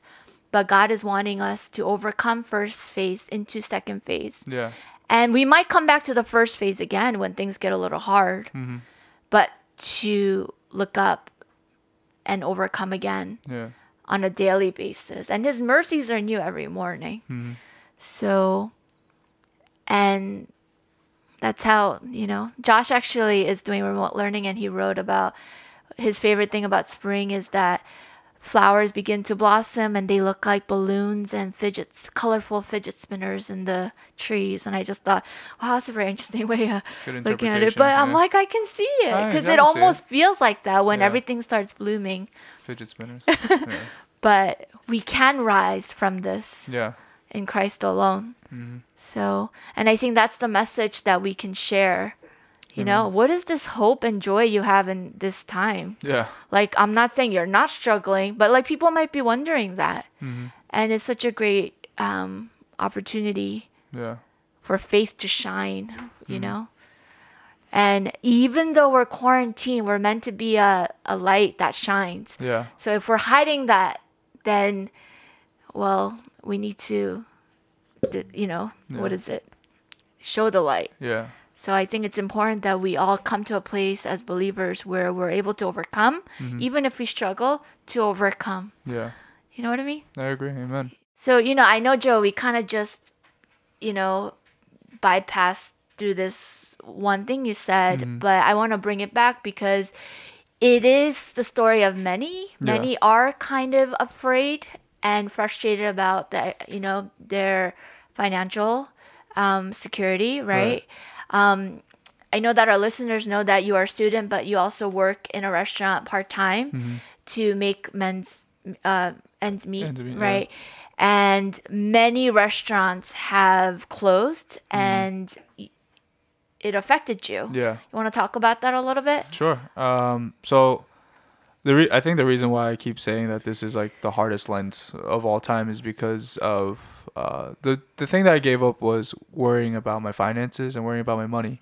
Mm. You know, I think, you know, like money kind of has a connotation of security. And so at first when I didn't know what to give up for Lent, and Dr. Sammy preached and kind of spoke about how like we put our trust in, you know, banks or the market and such like that. Mm. I think it revealed something about me that even though I thought that explicitly I wasn't really materialistic or extravagant with money, it's like I had this sense that I relied on having money so that I can be like independent or can live my life in such a way or like take care of myself and people around me. And so it's like there was like this heavy connotation that I was relying on. But I lost my job through this COVID-19 pandemic. Mm. And it was really tough. It rattled me a lot because I think along with it just kind of swept away any kind of comfort or just any like relief for lack of a better term. It's just I relied on having like a weekly income to kind of carry me through my week and such. So with that gone, it was just kind of like, oh, I have nothing. And like, I don't have much anymore. I didn't even have the gym, which was like, I guess my second go-to because they closed mm-hmm. too. And so I was just kind of left without any of my devices of comfort. Mm. And I panicked. Like I think I was really gripped with fear. I didn't know what to do, or like you know, I just started falling into this like cycle of thinking about how am I gonna make money. Like again, like the scheming and the plotting came up again. Like I gotta figure out a new job kind of thing. Like how you know I'm going to like forego school for a bit. Like there was just like these like really really dark thoughts and like despairing thoughts, and I think it was just kind of difficult for me to bring myself out of that. I didn't really. Like I think I was panicking straight through until I heard the sermon. And you know, I think I felt like I was kind of at a place where it was really difficult for me to choose God in that moment. But what was really encouraging, and I guess what just kind of really spoke to me and my heart during the sermon was that, you know, God pulled through for the Israelites, even despite how, you know, angry Moses was, or like how irritable and frustrated the Israelites were with their circumstances. And like God still provided water, and, you know, he was the full supply, even though they were weak and didn't have, or felt like they didn't have enough. And I felt like I didn't have enough, you know? Mm. And so when I heard this sermon, it was just like, oh man, like I forgot again, like that it doesn't really matter what I feel, or like it doesn't really matter that I feel this way. I think what money kind of represented to me was self-reliance, and that like I had the willpower and the resolve to weather any storm and to figure it out. And, you know, even though it gets tough, I can still say like God is good, because it, you know, I say that God is good. But it doesn't really work like that, because it just kind of revealed, I think, a character flaw, or like just the fact that like I am weak in character, and I don't have like the strongest resolve, and like the smallest, you know, insecurity or the like small crack in the armor could just like expose like how I really felt, which was just like really afraid and, you know, confused and, you know, not all put together at all. And so when I heard the sermon, and, you know, it really is a reflection of like how I guess I thought I would be the hero and I would be the one to choose God all the time. But, you know, that's not the case here. It's just that it's that God's grace and mercy is new and is with me every day. You know, I still to this day, I don't really know what's going to happen. But I think like even with what's going on right now, like, I lost control of the things that I felt like I had control over, and I am at the mercy and like in the hands of others, like my family, my friends, and the people that love me and I love supporting me. It's like a really strange thing, because like what I couldn't see at first before this sermon was that I still had much, because I thought like all I really had was like money, gym, and school, like, or like, you know, and all those things are just kind of like wiped off out of my life, you know. So what was funny afterwards was just like, oh, I saw that I was eating really well at home, and I had a home. Like, I have friends that I'm talking to right now because we have nothing else to do and we have a lot of time to kill. So what else are we gonna do other than try to find more ways to kill time together? I don't know. It's just like these things that I've forgotten that are the blessings I have, not because I was self-reliant and built these things by myself, but, you know, I was given. And that's the character of God to me, was a reminder that this these are things that will be given and continue to be given, even despite how I might feel about my circumstance and stuff. And so, you know, I was beating myself up about like not being able to choose God and like choosing faith. But I think like that's like a no factor even in this case, because it's not, I didn't like get anything out of a decision to like, you know, choose faith or choose God. It was, all these things were already handed to me and given to me before any determination or decision. So it's been tough, because I think with how God was speaking to me and the Spirit was speaking to me about this Lent season was already strong, like powerful enough. Like, oh, what I have to figure out is like taking care of how I treat money and like not letting that be an idol. But I think it just went like deeper than that. It was just like, this pandemic, I think, revealed like just how much I couldn't see that my life was really dependent on God, you know. I think like I failed to see it. I just thought like I was doing what I had to do kind of thing, and like I built my character, this kind of stuff, and all that just went away with all the things that I placed my trust in. And like all I can really have is trust in God, because He's been there, He's done this before, He's provided for me always. And that's why I felt like the sermon was so palpable and like so resonant for me, because I think it's something that Dr. Sammy said, where, you know, it's even despite your fears or your feelings and such, like God still provides and is still the full supply, you know. Trick question. Rhetorical question? Rhetorical question? But reflective question. What God has spoken to us prior to this pandemic, what God has begun speaking into our souls, convicting our souls through the going through the Temptations series and what to fast. Mm-hmm. The things that we believed were led by His Spirit, right?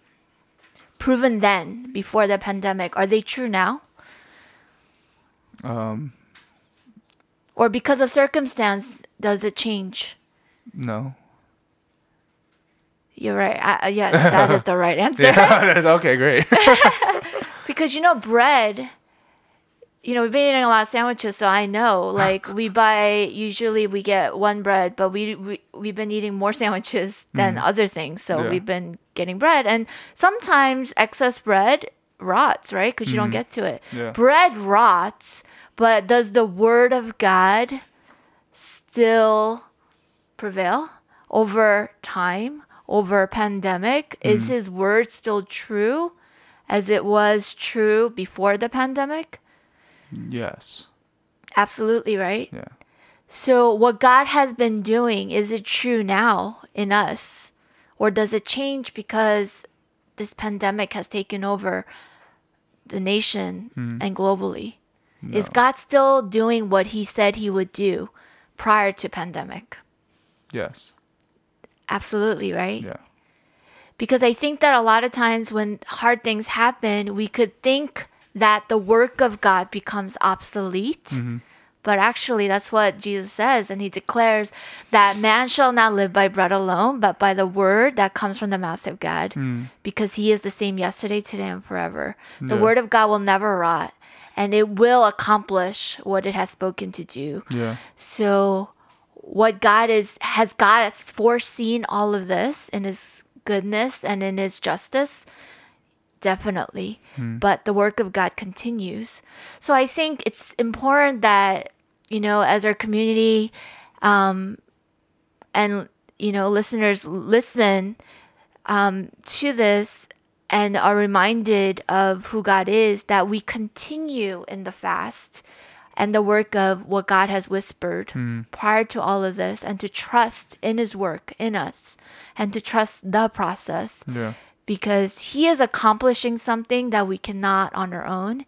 He's redeeming us and saving us in ways that we have not foreseen. Yeah, He is developing us, building us, so that we could shine the light of Christ, so that we can do His will and do His work, and so that He can come through as champion, as provider, as, you know, our full supply, as our living water. So I want to encourage the listeners to continue in the work that God has started prior to this, in the Lent season. Amen. And to reflect back. Before everything crashed down, what was God saying to me? And that it is true today as it was then. Because it is not a defense mechanism that we choose to fast or a certain type of mechanism to get us through, you know, or that would be comfort other than the Lord Himself, right? That would be materialism of some sort. But we are being led and trusting in the living God, and He is at work. I think for me, that was important. And also, you know, something that I personally was really reflecting through all of this is, I know not to worry, but the tone, God, like, it's hard to understand what tone I should take through all of it.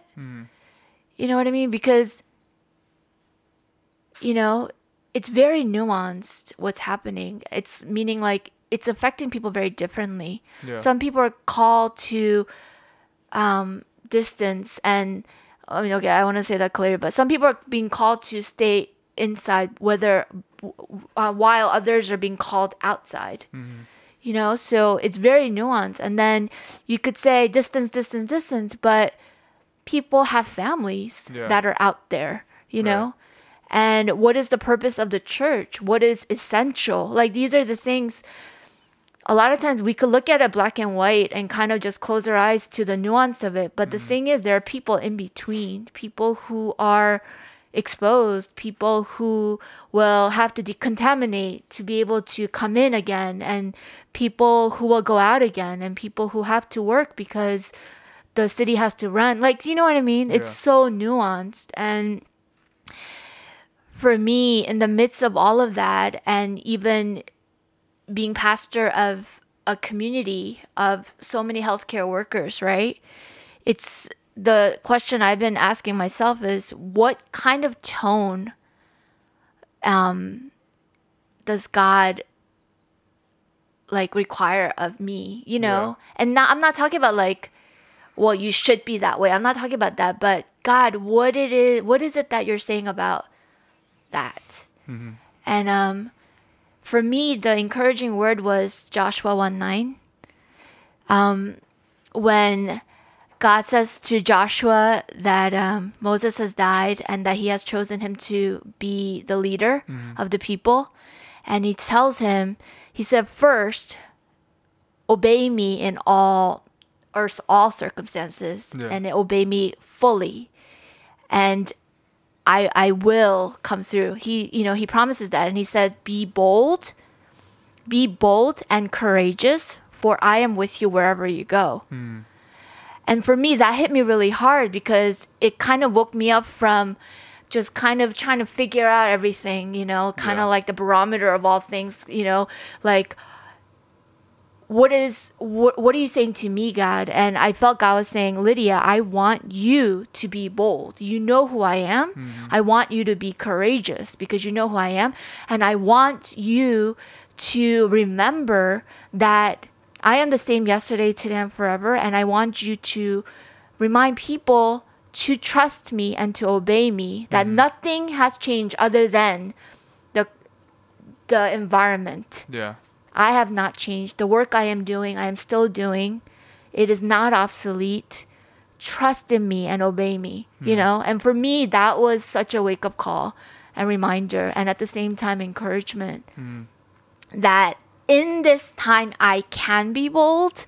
In this time that I can stand. In this time that I can be with heart, like, courageous, you know? So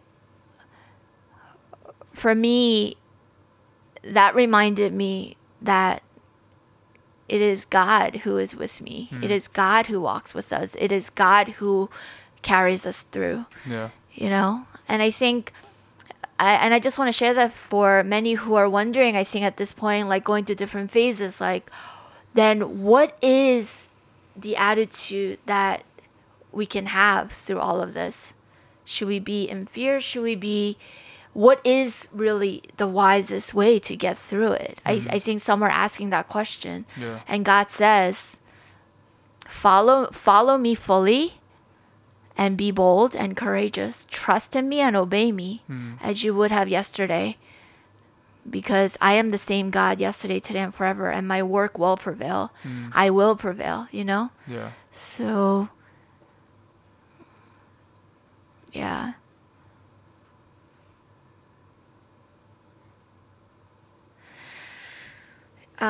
So I just remember this, but the last service we had at the theater, I remember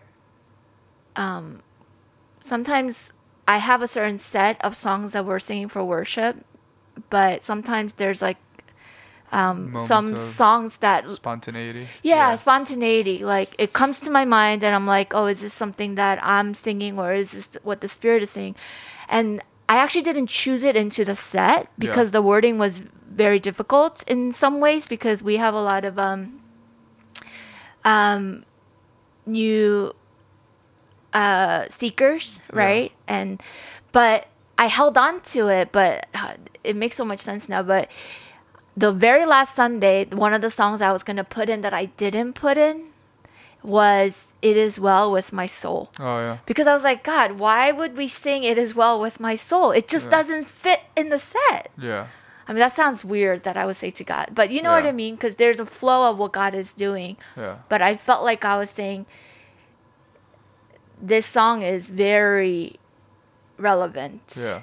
It was just not yet, but now it is very relevant that in the midst of the storm, to be able to declare and to look up and trust God and say, it is well with my soul. Yeah. Right? So it was an encouragement for me too, also, that God is in control. He foresees all things and he is not shaken by any of it. Yeah. And that's why we can look to him. You know? Yeah. Yeah. So thanks, Joe, for vulnerably sharing, because I know that this is not something that happened before and you have overcome per se, but it is something you are going through, and we know that many people are going through what you're going through, despite all the relief funds and all of that. Right now, it feels very precarious in that there's a lot of processing, right? Yeah.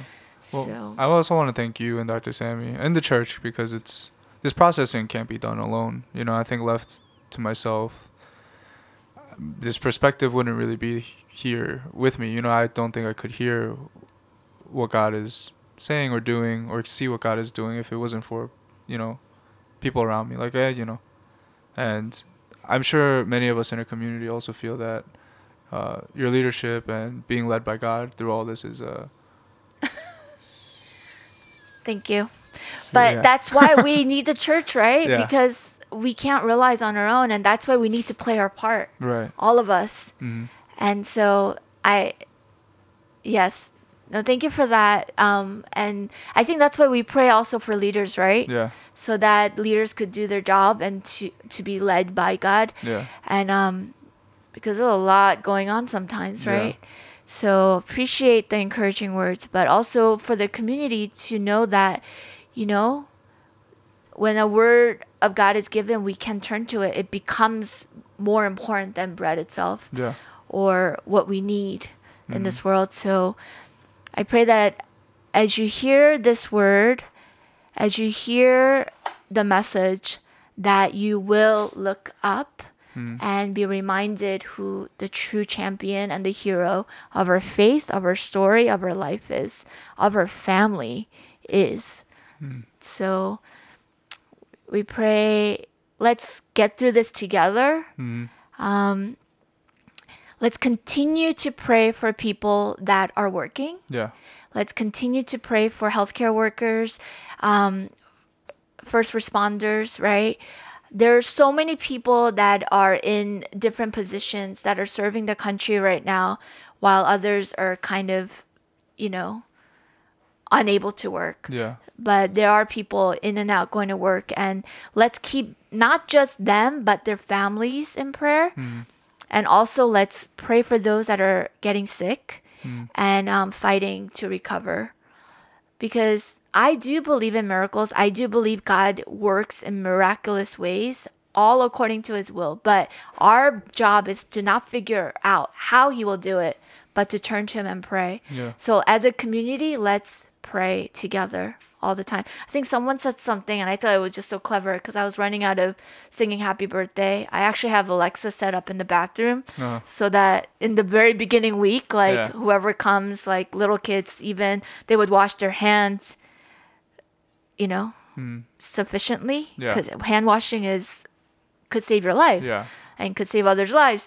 So, but I'm kind of running out of, Alexa goes, okay, let's go. Happy birthday. 1, 2, 3. And then it sings it. But someone said, how about when we wash our hands, we say a prayer?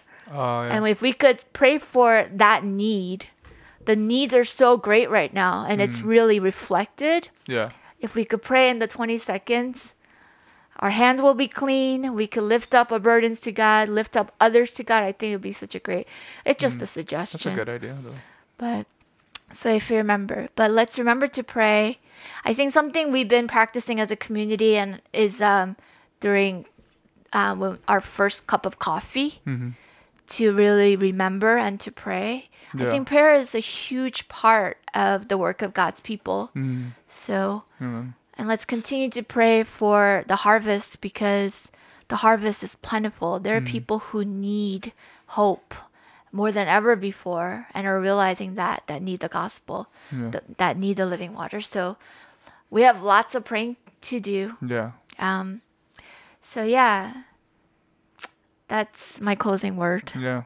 Well, we'll keep that in mind. We'll be keeping prayer as a priority, because what else can we do during these times? Yes. Actually, we could do a lot of other things. We can? You can reach out. Oh, yeah. That's that too. Yes. It's important. Let's do all, not one.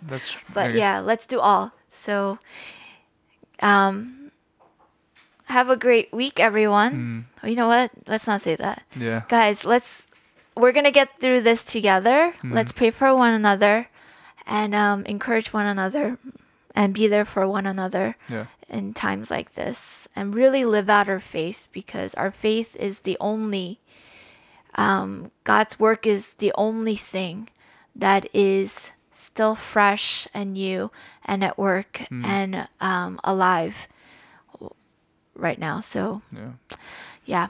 With that being said, I want to encourage you to turn into the ministry time. And it was a very powerful time of us declaring why we're not ashamed of the gospel, because it is the name of Jesus, the person of Jesus, that we find salvation. He is able to heal and to save. So let's turn to him together. Amen. And that's it for today. Yeah. Thank you, Pastor Lydia. Thanks, Joe. Until next week. We'll be here. Bye-bye. Bye. And one more thing, and I think this is important. Please tune in to the announcements that were given by Stu in our online service. There's a lot of information that will be helpful to you and updates that will be helpful to you during this time about the whereabouts of service and also different things that are available to you to get through this time. So tune into that. As we close our service today, I want to give you an opportunity to not look within, not look without, because the truth is we're all failing, our leaders, ourselves. But the Bible tells us that Jesus is the same yesterday, today, and forever. In such a precarious world and time, I can't think of any better news than the one that never changes, immutable, will work in our weakness and despite of it. And though we can't overcome and hit a wall, we can be saved.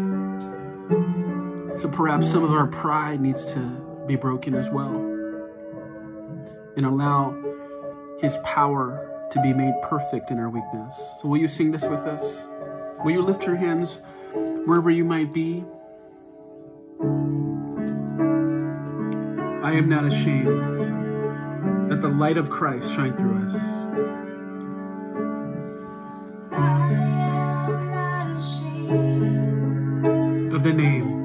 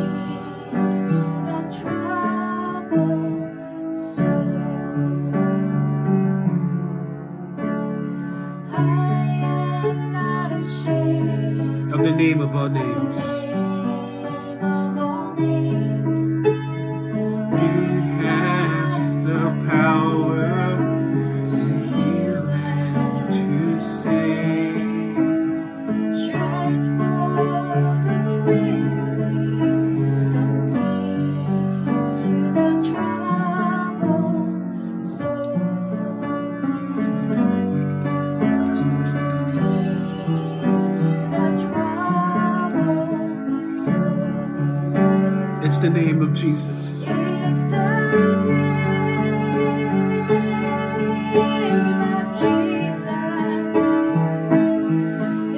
the name of Jesus. Mightier.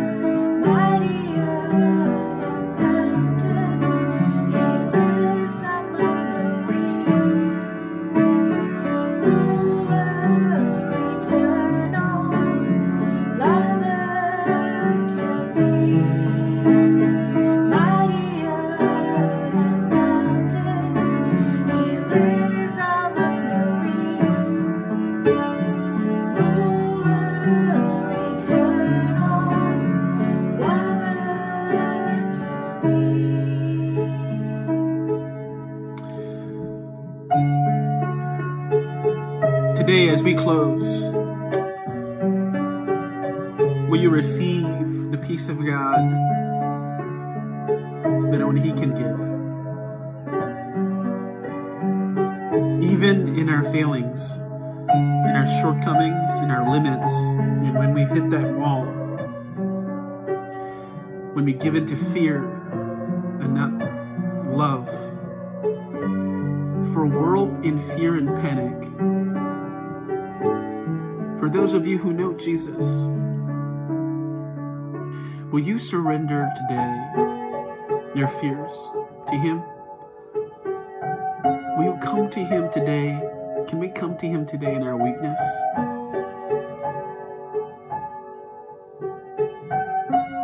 And can we pray in our wilderness, in our times of testing and failing, that water will be poured out from a rock for all to see? I pray that you would have a peace that transcends all understanding, and people would ask, where do you get this peace? So Lord, we want to pray that you move through us, in us, and for us. In spite of our weaknesses, despite of our failings, I pray that we would not look around, not look within, but look up and find the strength, the generosity, the peace that we need to show a world in fear your power, your love, in who you are, and why we need a Savior, why we need your leadership, and why the gospel has power today. Even though we're imperfect vessels, we're just jars of clay carrying the treasure. We pray you shine through us, Lord. You make us ambassadors of peace, not to replace Christ, but to represent Christ. And not be ashamed to admit our failings to people. And eliminate any ambiguity who the hero in our story is. Will you bow our heads for the benediction?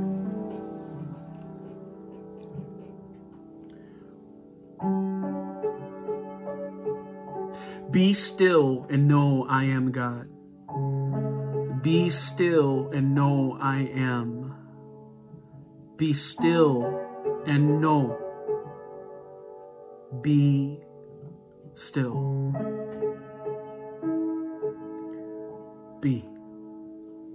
All God's people pray. God shalom upon you. Until we see each other again very soon. God bless. Good afternoon, everyone. Thank you for joining us for our Sunday service live stream. Before we end today, we have some community news to share with everyone. For the foreseeable future, we will continue to stream our services online every Sunday at 12:30 p.m., both on YouTube and on Facebook Live.